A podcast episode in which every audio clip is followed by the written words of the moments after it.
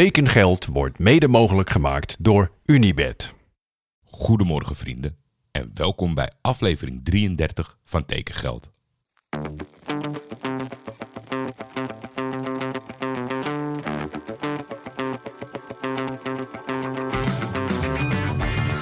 Waar gaat Hilterman naartoe? Tijd is geld. En veel geld in voetbal is bijna een garantie voor succes. Hallo Paul, this is Hans Nijland. I would like to invite you here in Groningen.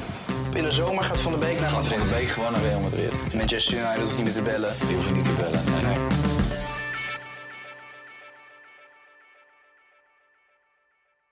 Ondanks dat er op dit moment van opnemen keiharde regen uit de lucht komt vallen, was het wel een prachtige dag. Kei, maar dan ook keihard uitwaaien op het strand van Castricum, dat doet een mens altijd goed. Daarnaast een gezellige familiemaaltijd bij de Thai. Het is dat ze zo dol zijn op koriander. Anders is het een keuken die het de Turkse keuken op een hele goede dag wel eens een keer moeilijk zou kunnen maken. En daarna nog vlak voor het slapen gaan mijn zoontje verrassen met de opbrengst van voetbalnomade Jean-Paul Risson, fik op het schoolplein in shirts van Rapid Wien, Salernitana en Leverkusen. Daar word ik gelukkig van. En na een periode waar hij het wel even heel erg veel vond allemaal, hij gelukkig nu ook weer. Nou, dat was mijn dag. Geen transfers, vandaar een wat langere intro, maar op zondag kan ik altijd rekenen op jullie. Ik vroeg om een paar vragen om de uitzending een beetje te vullen. Er kwamen er weer honderd binnen. Ik pak mee wat ik kan. Daar gaan we. Leander. Bij welke transfer zit volgens jou tot nu toe het meeste tekengeld? Nou, ik denk dat dat zomaar eens in Istanbul kan zijn. Want met Zaha en met eh, Icardi, daar zullen zeker wat bedragen mee gemoeid zijn. Ik weet het niet helemaal. Ik denk als er een gigantische transfer is geweest die natuurlijk op transfervrije basis is gegaan. Daar zit ook altijd wel wat ingestopt bij de topclubs. Maar in hoeverre ik weet, dat zijn dat zeker op dit moment de meest opvallende tekengeldmomenten van deze zomer geweest.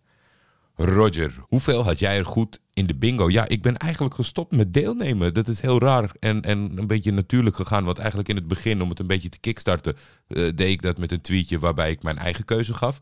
Maar ik ben daarmee gestopt. Dus ik, eigenlijk- ah ja, ik, denk, ik denk misschien één of twee. Maar ik ken mezelf. Dan ga je een gek antwoord geven. En dan zal het wel niet uitgekomen zijn. En hij wilde ook nog weten. Als je nog één realistische aankoop voor Gala mocht doen. Wie? En dan zegt hij, het mag niet Felipe Melo zijn. Nou ja, daar, dat is in ieder geval een goede disclaimer. Eh, ik ben nog wel zeer geïnteresseerd momenteel in eh, Leandro Paredes van Paris Saint-Germain. Ik hoop dat vriend Icardi hem een beetje kan stuwen. Ik heb al een paar keer deze zomer gehad, gedacht dat het wel eens concreet was en serieus kon worden. Maar ja, dan was het toch weer steeds niet. En nu schijnt het toch nog een poging gedaan te worden. In ieder geval Paris Saint-Germain, ja, ik weet niet waarom. Maar die werkt bij alles eh, met ons mee. Dus aan de, aan de transfersom ligt het niet. Het is alleen of Paredes zelf wel. Ik denk, ja, middenveld Paredes Torreira, dat is wel iets eh, waar ik naar uitkijk. Ik hoef in ieder geval geen aanvallers meer. En daar maakt de vader van Rasica zich momenteel ook wel een beetje zorgen over. Want die heeft een filmpje gerepost op zijn Instagram. Waarbij, ja, dat was toch een beetje een, een, meme-grap. Waarbij een soort van scheldende achtergrond eh, roept: waarom heb je mij niet gehaald? Waarom heb je mij niet gehaald? Omdat iedereen natuurlijk een soort van aan het terugkomen is en aan het aansluiten is. En Milot een beetje verpieterd in Engeland. Hij wil daar waarschijnlijk weg. Ik denk ook dat hij Champions League zou willen spelen. Of in ieder geval met ons een poging willen doen om de Champions League te bereiken. En zijn vader gaf wel aan dat dat inderdaad, eh, dat dat inderdaad een, eh, een, een prangende wens is. Dus ik weet niet of we Milot er nog bij halen. Ik heb het idee dat zijn club niet echt meewerken met het zakken van de prijs. Maar ik, kan dus het seizoen bijzonder goed ingaan zonder Rasica. Al was hij echt wel belangrijk afgelopen seizoen. En geeft hij gewoon heel veel arbeid. Wat best wel handig is met eh, aanvallende backs. Galit wil weten welke Spartanen volgen Olij nog naar Amsterdam. Ik denk dat eh, Nick Olij naar Amsterdam een ac- actueel gerucht is. Die ik misschien vandaag op het strand heb gemist. Ehm, Nick Olij, een fantastisch seizoen gehad. Is hij van het kaliber eh Roelie? We hebben het natuurlijk eerder gehad over... Ja, op het moment dat er een hele goede keeper was, zoals bijvoorbeeld Onana was, dat gat opvullen is bijzonder lastig. En ja, is dan Nick Olij eh, de oplossing? Het is meer zo dat ik me altijd zorgen maak om trainers die bij bekende spelers aankloppen. Ik had het ook echt niet verwacht van bijvoorbeeld Erik ten Hag. Als ik dan zie dat hij op het punt staat eh Donny van der Beek en Fred te verkopen. En dat dan Sofian Amrabat de volgende optie zou zijn eigenlijk zou ik willen zeggen, waarom doe je het jezelf aan, zeg maar? Want ondanks, kijk, natuurlijk zijn er goede spelers, maar er zijn ook goede spelers die niet Nederlands praten. En op het moment dat het dan een keer niet lekker loopt, en we hebben natuurlijk een gigantisch track record van spelers die tekortkomen uiteindelijk in de Premier League, doe het jezelf niet aan, want het wordt jou aangerekend omdat jij ze als landgenoot hebt gehaald. Dus ja, Geen idee. Dus wat dat betreft zou ik Stijn ook adviseren om Olijn niet te halen. Kans dat hij niet slaagt in Amsterdam is best wel aanwezig. En het straalt op jezelf af. Dus ik denk, als hij Olijn nog kan blokkeren, eh, lukt dat niet meer. Dan zou ik het in ieder geval daarbij laten. Richard, mis jij de nostalgie van Eurogoals op Eurosport ook zo erg? Nou ja, dat is wel gewoon een generatiebepalend programma. En eh, dat mis ik absoluut. We doen het inmiddels alweer heel lang zonder. Eh, natuurlijk hebben we wel op een of andere manier heb ik eh, de mazzel dat de stem een van de stemmen van Eurogoals in mijn leven is. Dus dat je dat nog wel eens af en toe hoort of spreekt. Of gebruik mag maken van die encyclopedie die Jurian van Wessem is. Maar ja, ik denk dat het, het, het is niet van deze tijd om eh, te hopen op een soort eh, ja, een, een, een alles overkoepelend buitenlands voetbalprogramma met, met liefde. De ene competitie zit daar, de andere competitie zit daar. Als een kanaal meerdere, meerdere competities bezit, dan is het vaak een soort van eh, ja, toch wel heel erg knip- en plakprogramma waarin je als je met je ogen knippert eh, een doelpunt mist, zo snel is het. Ja, ik weet het niet. In Nederland, we houden niet van buitenlands voetbal. Dat is natuurlijk super pijnlijk voor mensen zoals waarschijnlijk jij en ik. Je kan een live registratie kijken, maar daarbuiten ga je niet zoveel krijgen. De Premier League heeft natuurlijk wel een bepaalde rol in, in, in het Nederlandse voetballeven. Maar daarbuiten is het toch wel heel karig. Bijvoorbeeld dat ik deze zomer geen internationale Duitse round-up update heb. Ja, ik zou gewoon niet weten waar ik moet aankloppen. Dus wat dat betreft, eh, ja, gewoon de algehele liefde die we vroeger hadden voor, voor Italiaans voetbal, voor Spaans voetbal. En, en dan zou je verwachten dat als de wereld wat kleiner wordt, dat je dan ook dat dat eigenlijk groeit. Maar ja, wij kijken toch liever met z'n allen naar Helmond Eindhoven dan naar eh, Betis tegen Santander. Chris zou wel een update willen van de verbouwing. Ja, de verbouwing is toch een beetje ja, zo'n zo, soort hardcore ding die de echte neutrale kijkers onderscheidt van de latere, van de latere luisteraars. In het begin van neutrale kijkers ja, was ik bezig met het huidige huis verbouwen. Inmiddels hebben we een nieuw huis gekocht en zijn we daar al maanden aan het verbouwen. En Chris, het gaat goed. Het, het- eindelijk zit er tempo in. Ik kijk er naar uit eh, dat het af is. We kunnen eigenlijk eh, met z'n allen niet wachten. We hebben dit keer natuurlijk wel de luxe dat we gewoon een huis hebben. En niet eh, eh, van, van plek naar plek moeten reizen eh, om de tijd te overbruggen. Maar ja, zeker zo met uit het raam bijna zicht op het nieuwe huis. willen we heel graag die kant op. De grootste zaken die zijn afgehandeld. Dus we gaan, langzaam, we gaan langzaam richting de, de afrondingsfase.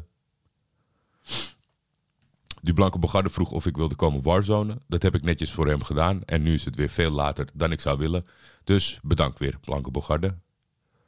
Ravish die wil weten, als jij de baas zou zijn van de Turkse voetbalbond, wat zou jij dan doen om de Turkse club succesvol te krijgen in Europa? Zo, ik zou bijna willen zeggen ze beleid opleggen, maar ja, dat gaat natuurlijk niet werken. Eh, budgetten aanstellen in verband met de financiële huishouding helpt ook niet echt. Dat doen ze een klein beetje. Kijk, het, het, is, het is niet zo makkelijk. Het is niet dat ik zou zeggen, we hebben nu een buitenlandersregel, hoe- hoeveel er in de basisopstelling mogen staan en, en op de bank mogen zitten. Dat soort kleine details, dat, dat gaat het niet veranderen. Ik denk dat het het beste voor het Turkse voetbal zou zijn, is als er iemand aan het roer komt met een visie die neerlegt en dat hij die ook vijf of acht of tien jaar gewoon is door mag voeren. Kijk, Turkije is net, net als met de voorzitters van de clubs. De ene komt, de andere gaat. Op het moment dat de andere komt, gaat alles van de vorige, gaat de prullenbak in. Dus je kan nooit, je komt nooit verder tot iets. Daarnaast zou je natuurlijk wel kunnen denken, korte termijn, aan een soort van ja, bonusregeling. Of dat je zou zeggen, er zijn een heleboel clubs geweest wat echt te absurd voor woorden is als je gewoon als land niet al te veel successen kent op Europees niveau. Maar er zijn gewoon clubs die een wedstrijd laten lopen in Europa omdat ze zich zo erg richten op de competitie. En dat is gekmakend, frustrerend voor, voor andere teams die dat dan moeten kijken totdat je zelf aan de beurt bent en weer eens tegen de zeepert aanloopt. Dus ja, ik, het, mo- het moet gewoon echt heel duidelijk gemaakt worden hoe belangrijk dat is voor de competitie en voor de, voor de toekomst van zo'n competitie. Maar als ik de baas was, dan zou ik in ieder geval met een paar intelligente mensen gaan zitten en een beleid uitstippelen waar je ook gewoon heel langdurig aan vasthoudt. Arco, wie zou winnen in een gevecht? Een eend ter grootte van een paard of duizend paarden ter grootte van een eend? Ik denk toch altijd dat eh, die getallen doorslaggevend zijn. Ja, of hij zegt honderd paarden. Volgens mij zei ik net duizend. Pff, ja, 100 kleintjes versus één grote. Ik denk toch wel, sowieso is een eend natuurlijk niet echt gebouwd als een soort van vechtmachine. Eh, zo groot is een paard nou ook weer niet. Dus ik, ik geloof dan wel in, in de aantallen. Dus ik ga voor de du- 100 paarden te grootte van een eend. Dat die dan toch ja, op elkaars eh, rug gaan staan. Of misschien als troef Ankie van Grunsven in hun hoek qua coach. Nou, dan zijn ze er sowieso.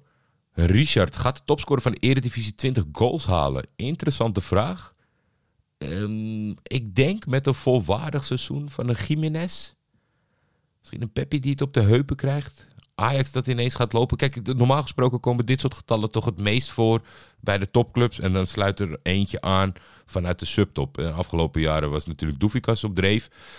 Ik, die, het is heel gek om te denken, maar het is, het is niet zo. We hebben niet het profiel die, waarvan je zegt, nou die maakte sowieso 20 en alles erbij, dat zien we dan wel of hij een goed jaar heeft of niet. Ik vind het lastig. Ik denk wel uiteindelijk dat we er eentje zullen hebben, in ieder geval 20 plus. Torpedo, hoe scherp heb jij de resultaten van de voorbereiding als de competitie een wedstrijd of vijf onderweg is? En je favoriete club presteert? Ja, hele, helemaal niet. Ik, dit is heel, heel slecht misschien wel dat ik dit moet, moet toegeven. Maar ik ben echt geen voorbereiding kijker. Geen vriendschappelijke wedstrijd kijken. Ik, ik, ik kan er helemaal niks mee. Je ziet ook gewoon elke keer bij die wedstrijden dat er een soort van fantasieopstelling is. Er zijn maar heel weinig wedstrijden. Omdat je nu, je hebt zeg maar versus een, een, een kleine club of tegen een topper en dan is het hypercommercieel en andere belangen. Dus ja, het echte oefenen, inslijpen van een ding gebeurt volgens mij tegenwoordig nog veel meer op de training dan in de wedstrijd zelf. Als Ajax of PSV komt opdraven bij zo'n wedstrijd met, met de min 18, ja, wat, wat zegt dat? Helemaal niks. Dus ik vind het niet leuk om naar te kijken. Zoals jullie weten, zeg maar, uh, jeugdvoetbal, dat, dat kan ik echt, uh, dat, dat interesseert me helemaal niet. Dus die combinatie van factoren, het zegt me ook niks. En ja, alle, er zitten natuurlijk gigantisch veel voetbalmanager, championship manager spelers bij de luisteraars. Hoeveel gaf je daar erin om? Vaak was het nog zelfs andersom, hè, dat je een slechte voorbereiding had en dan goed, dat je dan zomaar een heerlijk seizoen kon, kon hebben. Dus ik heb er helemaal niks mee. En het zal ook echt niet zo, voor mij is dat geen referentiekader. Ik, ik wacht liever op die vijf wedstrijden als ze eenmaal gespeeld zijn. En dan pas uh, ga je daar de club op beoordelen. Tenminste, zo zit ik erin. Dan op een of andere gekke manier heb ik een soort van uh, stripniche uh, vandaag in de, bij de vragen. Jort van Met vraagt, wat is jouw favoriete Suske en Wiske strip? En dan moet ik toegeven, shout-out Kuifje. Ik heb één strip in mijn leven gehad waar ik helemaal verknocht aan was. Waar ik de videobanden van de televisieserie helemaal grijs heb gedraaid. Waarvan ik ze van begin tot eind kan meepraten. Dat is Kuifje. Suske Wiske, nooit wat mee gehad. Het spijt me ken natuurlijk wel Lambiek, Sidonia, Jerommeke. Ken ze wel, maar ik had er niet zoveel mee.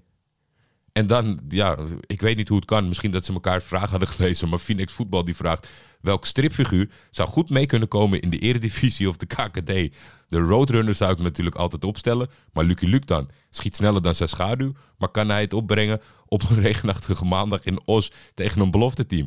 Ja, geen idee. Ik, ik zou Kuifje niet opstellen, denk ik ik denk dat Kuifje wel de perfecte speler is voor, voor een assistentcoach à la Michael Reiziger. Die dan met zo'n uh, een boek staat met 68 varianten uh, door te nemen voordat je helemaal mag invallen, nog 10 minuten. Ik denk dat Kuifje daar in die rol is hij uit, uitermate geschikt. Dus eigenlijk om die dode spelmomentcoaches een rol te geven binnen het voetbal, zou ik dan toch uh, Kuifje oproepen. Gerrit Kees, welke speler maakt dankzij zijn transfer de meeste kans op meer minuten in het Nederlands elftal? Reinders, Verbrugge, Vlekken, Lang, Kluivert, Van de Bomen, Simons, Timber. Laat ik vooropstellen dat ik denk, ondanks deze bondscoach misschien iets anders is, maar het Nederlands elftal heeft toch vaak wel een Ajax-probleem. En, en zeker ook een eredivisie-probleem. Dat, dat vind ik eigenlijk een groter probleem. Maar het is soms wel eens heel bond geweest dat iemand drie wedstrijden bij Ajax speelde en opgeroepen werd. En uh, drie seizoenen de Sterren van de Hemel elders speelde. Bij een kleinere club of zeker in het buitenland. En dat het maar niet wilde gebeuren. Dus wat dat betreft zou je kunnen zeggen dat Lang en Van de Bomen... Ja, die hebben toch wel een soort van transfer gemaakt waarbij ze in het zicht zijn. Nou, Duitsland heb ik net aangegeven in het begin. Is niet een bijzonder geliefde competitie. Maar ja, Xavi Simons is wel een van de weinige talenten die we hebben op dat niveau die we wel in de gaten moeten houden. Dus laten we dat hopen dat die niet verliest. Timber is natuurlijk uh, een risico. Ja, dat, dat, dat, dat blijft. Een stap naar Arsenal is groot. Want we week in, week uit in de Premier League. Als je met de huidige manier van hoeveel mensen voetbal volgen. Met memes en met reels en met korte fragmentjes. En, en na twee wedstrijden iemand afschrijven. Dat, dat kan heel hard gaan. Ik heb wel alle vertrouwen in die jongen overigens. En Reinders is wel interessant natuurlijk. Als hij gewoon een basisspeler wordt bij Milan. Ja, dan, dan telt dat toch wel weer steviger mee dan de Reinders bij AZ. Joey van Dalen, als je één wedstrijd mocht bezoeken die ooit gespeeld is buiten Galla en de Turks elftal, welke zou dat zijn? Een willekeurige wedstrijd van Roemenië op het WK in 94. Als ik iets van dichtbij had willen zien, is dat het wel. Dennis de Bruin, kan je een klein tipje van de sluier geven over 24 augustus? Nou, Dennis, ik ben in ieder geval blij dat jij een goede luisteraar bent. Voor de rest heb ik weinig eh, reacties ontvangen op eh, wat is het dan, wat is het dan, wat is het dan? Ik had natuurlijk tegen jullie gezegd, hou 24 augustus rekening met tekengeld in je agenda. Zonder te zeggen wat en hoe. Dat komt echt super snel. hou rekening in je agenda. Ik denk zo na kantoortijden. eh, toch wel een paar uur lang in de regio eh, waar ik vandaan kom. Dat je dan ergens bij kan zijn. En eh, dat we het heel gezellig gaan maken. Ik denk dat dat. eh, eh, het volgende tipje, dat zal eigenlijk uiteindelijk zijn wat het is. Kom ik snel op terug, Dennis, beloof ik. Gerard Jan Boy, Kevin van Veen bij FC Groningen. Gaat hij 30 goals maken? Ehm, ik weet dat de Groningers luisteren. Dus dan kan je natuurlijk super opportun zeggen. 100% Gerard Jan. Hij maakt er misschien wel 40. Maar 30, we hebben het net natuurlijk gehad over dat het hele topscorersprofiel in Nederland een beetje kapot is. Dus laten we, ik denk dat het in Groningen heel blij moeten zijn als eh, Kevin de 20 maakt. Frank, vorig jaar was er een hype met naam en met het nummer erin verwerkt. Heb je dit seizoen al een irritante hype ontdekt bij het aankondigen van spelers? Nou ja, eigenlijk niet. Ik heb al een klein beetje het succes natuurlijk geclaimd dat we dat al heel snel, eh, eh, dat we dat al heel snel hebben kunnen uitbannen. Maar ik, ik merk niet echt een, een nieuwe trend. Nou is het natuurlijk zo dat de, de transfers niet eh, de ene naar de andere zijn. Ik vond die van Feyenoord niet super sterk rondom Kelvin Stenks. Met Kelv in. Ja, daar hoef je natuurlijk ook. eh, dan kan je het beter denken aan ChatGPT vragen. Maar eh, al met al ben ik, ben ik tevreden. Geen, geen ludieke dingen, geen kopieergedrag. Ik vind het, eh, ik vind het een hele, qua social media aankondiging, een hele sterke zomer. Gerrit Kees, welke club die al 10 plus jaar niet meer in de eredivisie actief is... of nooit in de eredivisie geweest is, zou je graag terug willen zien? Ik wil toppos op het hoogste niveau zien. Ik vind, ik, over het algemeen dan maak ik altijd zelf eh, eh, tekstjes of riedeltjes of uit het hoofd gewoon wat vertellen over die transfers. Bij Topos kies ik meestal voor de aankondiging op de clubwebsite, omdat ze dat gewoon zo gepassioneerd doen. Ik vind het gewoon, ik vind het een schitterende club. Het is klein, maar fijn. En ik wil ze wel een, eh, en ik wil ze wel een jaartje in die eredivisie meemaken. Mike, welk merk slaagt er het beste in clubshirts te ontwerpen die uniek en eigen zijn? Nou, Mike, dan moet ik denk ik gaan voor Macron. Ik vind Macron de laatste jaren wel echt goed. Ze hebben een enorm random portfolio met, met heel veel verschillende clubs. Maar ik vind dat zij het echt goed doen eh, door, dat, door dat eigen te maken. In Nederland hebben we natuurlijk Robij, Robbie, die ook echt hun best doen voor de clubs. Dat moet gezegd worden. Maar ja, dat is zo Nederland eh, beperkt. En omtrent die shirts kijk ik veel naar het buitenland ook, omdat ik dat zelf eh, vaak mooi vind. Dus dan, dan moet ik Macron kiezen. Tim, wat is het optimale aantal transfers voor een gemiddeld eredivisieteam? Ik denk dat dat, dat vijf is. Sjoerd vraagt zich af hoe schat je de kansen in van PSV voor het behalen van de Champions League? Dat is volledig gebonden aan de loting. Ja, ik, wat, wat ik zojuist ook aangeef met betrekking tot eh, de voorbereiding en de waarde daarvan. Eh, nieuwe trainer, aantal eh, de belangrijkste spelers vertrokken. Ik, ik moet het nog heel even zien. En je, je kan hier dan nu wel van alles gaan roepen. Maar Sjoerd, dat, eh, dat wil ik je niet aandoen. Dus ik, ik, laten we het heel even nog afwachten hoe ze uit de startblokken schieten. En misschien wel zelfs gewoon eh, de heenwedstrijd van die confrontatie omtrent de plaatsing afwachten. Wim Vis, early, early, early predictions. Maar wat zou je nu al willen betitelen als een miskoop? Ja, dat is zo oneerlijk, Wim. Maar gezien het verhaal wat ik ook erbij vertelde bij het aantrekken. Fortuna heeft er natuurlijk een aantal spelers aangetrokken waarbij eh, die al enige tijd niet meer actief zijn eh, op het hoogste niveau. Geen 90 minuten spelen. Het is toch, het blijft altijd het wonderkind. En eh, er zal wel weer naar hem gekeken worden van laat het maar zien. Al die factoren die helpen niet. Dus ik denk dat alleen Halilovic ook in de prachtige lucht van Sittard niet gaat slagen. Lars vraagt zich af, wat was je lievelingsvak op school? Poeh. Ik had een natuurlijk talent voor Duits. Ja, wat vond ik dat echt leuk? Of, of vond ik het gewoon fijn dat ik dat makkelijk haalde? Wat vond ik nou echt, echt leuk? Economie is uiteindelijk toch een beetje mijn vak geworden. Maar dat vond ik op schoolniveau vond ik dat echt oer saai. Uh, bi biologie heb ik als eerste samen met Frans laten vallen. Alles wat ik met Duits had, had ik het tegenovergestelde van met Frans. Gimmen was niet meer zo leuk. Dat is toch meer basisschool. Ik weet het, ik weet het echt niet. Duits, Duits geschiedenis, aardrijkskunde, de, die hoek wel een beetje. Maar laten we vooropstellen dat ik geen imposante schoolcarrière heb gehad. Dus ik heb ook niet al te lang mee kunnen draaien. Luc Bakker, de beste voetbalfilm aller tijden. Uh, ja, moet ik toch gaan voor de klassieker, hè? Escape to Victory. En anders uh, Catacombe, Nederlandse productie. Gerard Posma, die we straks in uh, aflevering B gaan horen natuurlijk. Ik ben wel benieuwd hoe jij kijkt naar de extreme regels met betrekking tot de salariseisen van buiten-EU-spelers hier in Nederland in vergelijking met de rest van Europa. Gerard, ik heb nooit zo goed begrepen waar dat nou vandaan komt, zeg maar. We hebben eh, de regels natuurlijk in Nederland. eh, alles en iedereen mag spelen. Er zitten geen limieten aan. Eh, waarom dat dan een eis is qua wat ze met die regel willen bewerkstelligen, weet ik eigenlijk niet zo goed. Is het de angst dat we ineens Latijns-Amerika, Afrika, Azië leeg gaan shoppen en dat het Nederlanders in de weg zit, dus dat je het moeilijk maakt, dat je net een slag zekerder van je zaak bent voordat je dat soort type spelers haalt.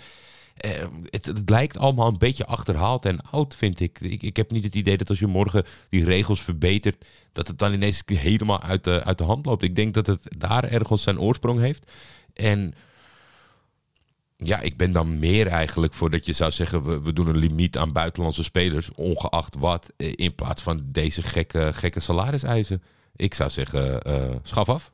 Pieter Nagelhout vraagt hoeveel tekengeld krijgt de ondergrond als schietvogeltje hem binnenhaalt. Nou ja, dat, eh, dat weet meneer Sam van Raalte, wat er, wat er op te wachten lag. Maar helaas was Schietvogeltje Media niet, niet overtuigend genoeg in het proces om, om hem binnen te slepen. Want ja, een blind paard kon zien dat dit wel ging werken.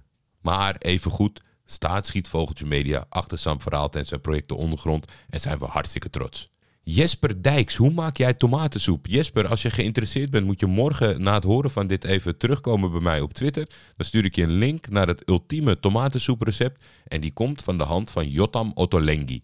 Hij heet Cream of Tomato Soup with Buttered Onions en Oricetti. En hij is heerlijk. Sjoerd vraagt, komt er een nieuw seizoen van de voetbalkantine? Sjoerd, dat is net als eh, de aankondiging omtrent 24 augustus.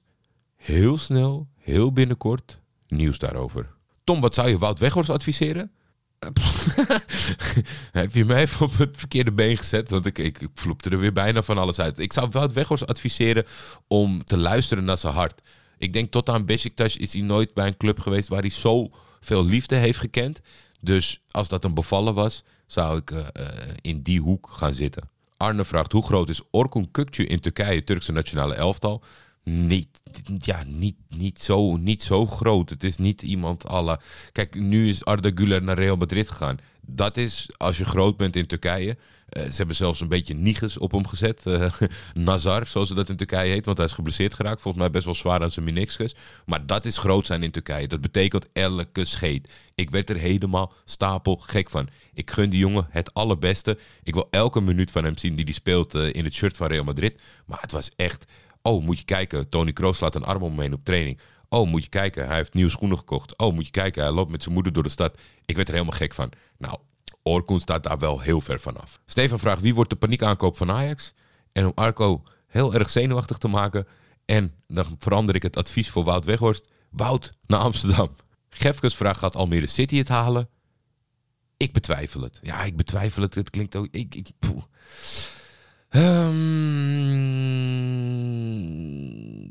Ik denk het uiteindelijk toch niet. Weet je waarom? Omdat eh, natuurlijk die staf is uit elkaar gevallen. Eh, Alex Pastoor wilde helemaal niet dat het Wiegers Maduro zou vertrekken. Eh, transferperiode is niet dat je zegt je van het. Heb ik vorig jaar in Almere gezien een ploeg die zich staande houdt in de eredivisie? Ik denk het niet. Dus ja, ik, er zijn weinig factoren die deze zomer mijn, mijn beeld over Almere hebben veranderd. En dat is wel natuurlijk wat je nodig hebt. Dat je ja, als promovendi dat je denkt, oh, ze hebben die gehaald, ze hebben die gehaald. Eh, dit is het plan. Of afgelopen seizoen kon je al zien dat ze veel te goed waren. Peck en Heracles, die komen toch iets anders erin. En, en voornamelijk Peck, denk ik. En ook ja, dat ze weer alle drie gepromoveerd zijn, maakt het weer moeilijker. Wat dat betreft, eh, het spijt me Almere, maar het gaat net niet lukken. Tot slot dan, Thijs, wat is je favoriete binnenlandse vakantietripje met het gezin? Dat is, eh, ik, kan, ik kan niet kiezen tussen de twee. Ik ben een zeer onervaren binnenlandse reiziger wat dat betreft. Ik ben blij wel de laatste jaren dat ik het ben gaan doen. Eh, zowel Texel als Zeeland vind ik de leukste bestemming binnen Nederland waar ik ben geweest. Dus doe dat als je op zoek bent naar binnenlands succes. De internationale roundup zit in aflevering B. Dat wordt Gerard Posma over Azië. Die gaat je daar alles vertellen. En wij gaan deze nog even snel afronden met eh, de tekengeld transfer bingo. Lens Duivenstein. We zijn benieuwd wat het gaat worden. Ronald fluisterde mij de nieuwe editie in. We kunnen er niet te veel over kwijt, maar wij hoorden dingen. Dus waar speelt de 22-jarige Noor Johan Hoven volgend seizoen? Bedankt weer voor de heerlijke vragen en tot morgen. Tekengeld is een Schietvogeltje Media Original en wordt dit seizoen in samenwerking met FC Afkikker gemaakt. De intro's van Jacco den Hertog. Voor commerciële vragen kun je altijd mailen naar schietvogeltjemedia.gmail.com of contact opnemen met FC Afkikker.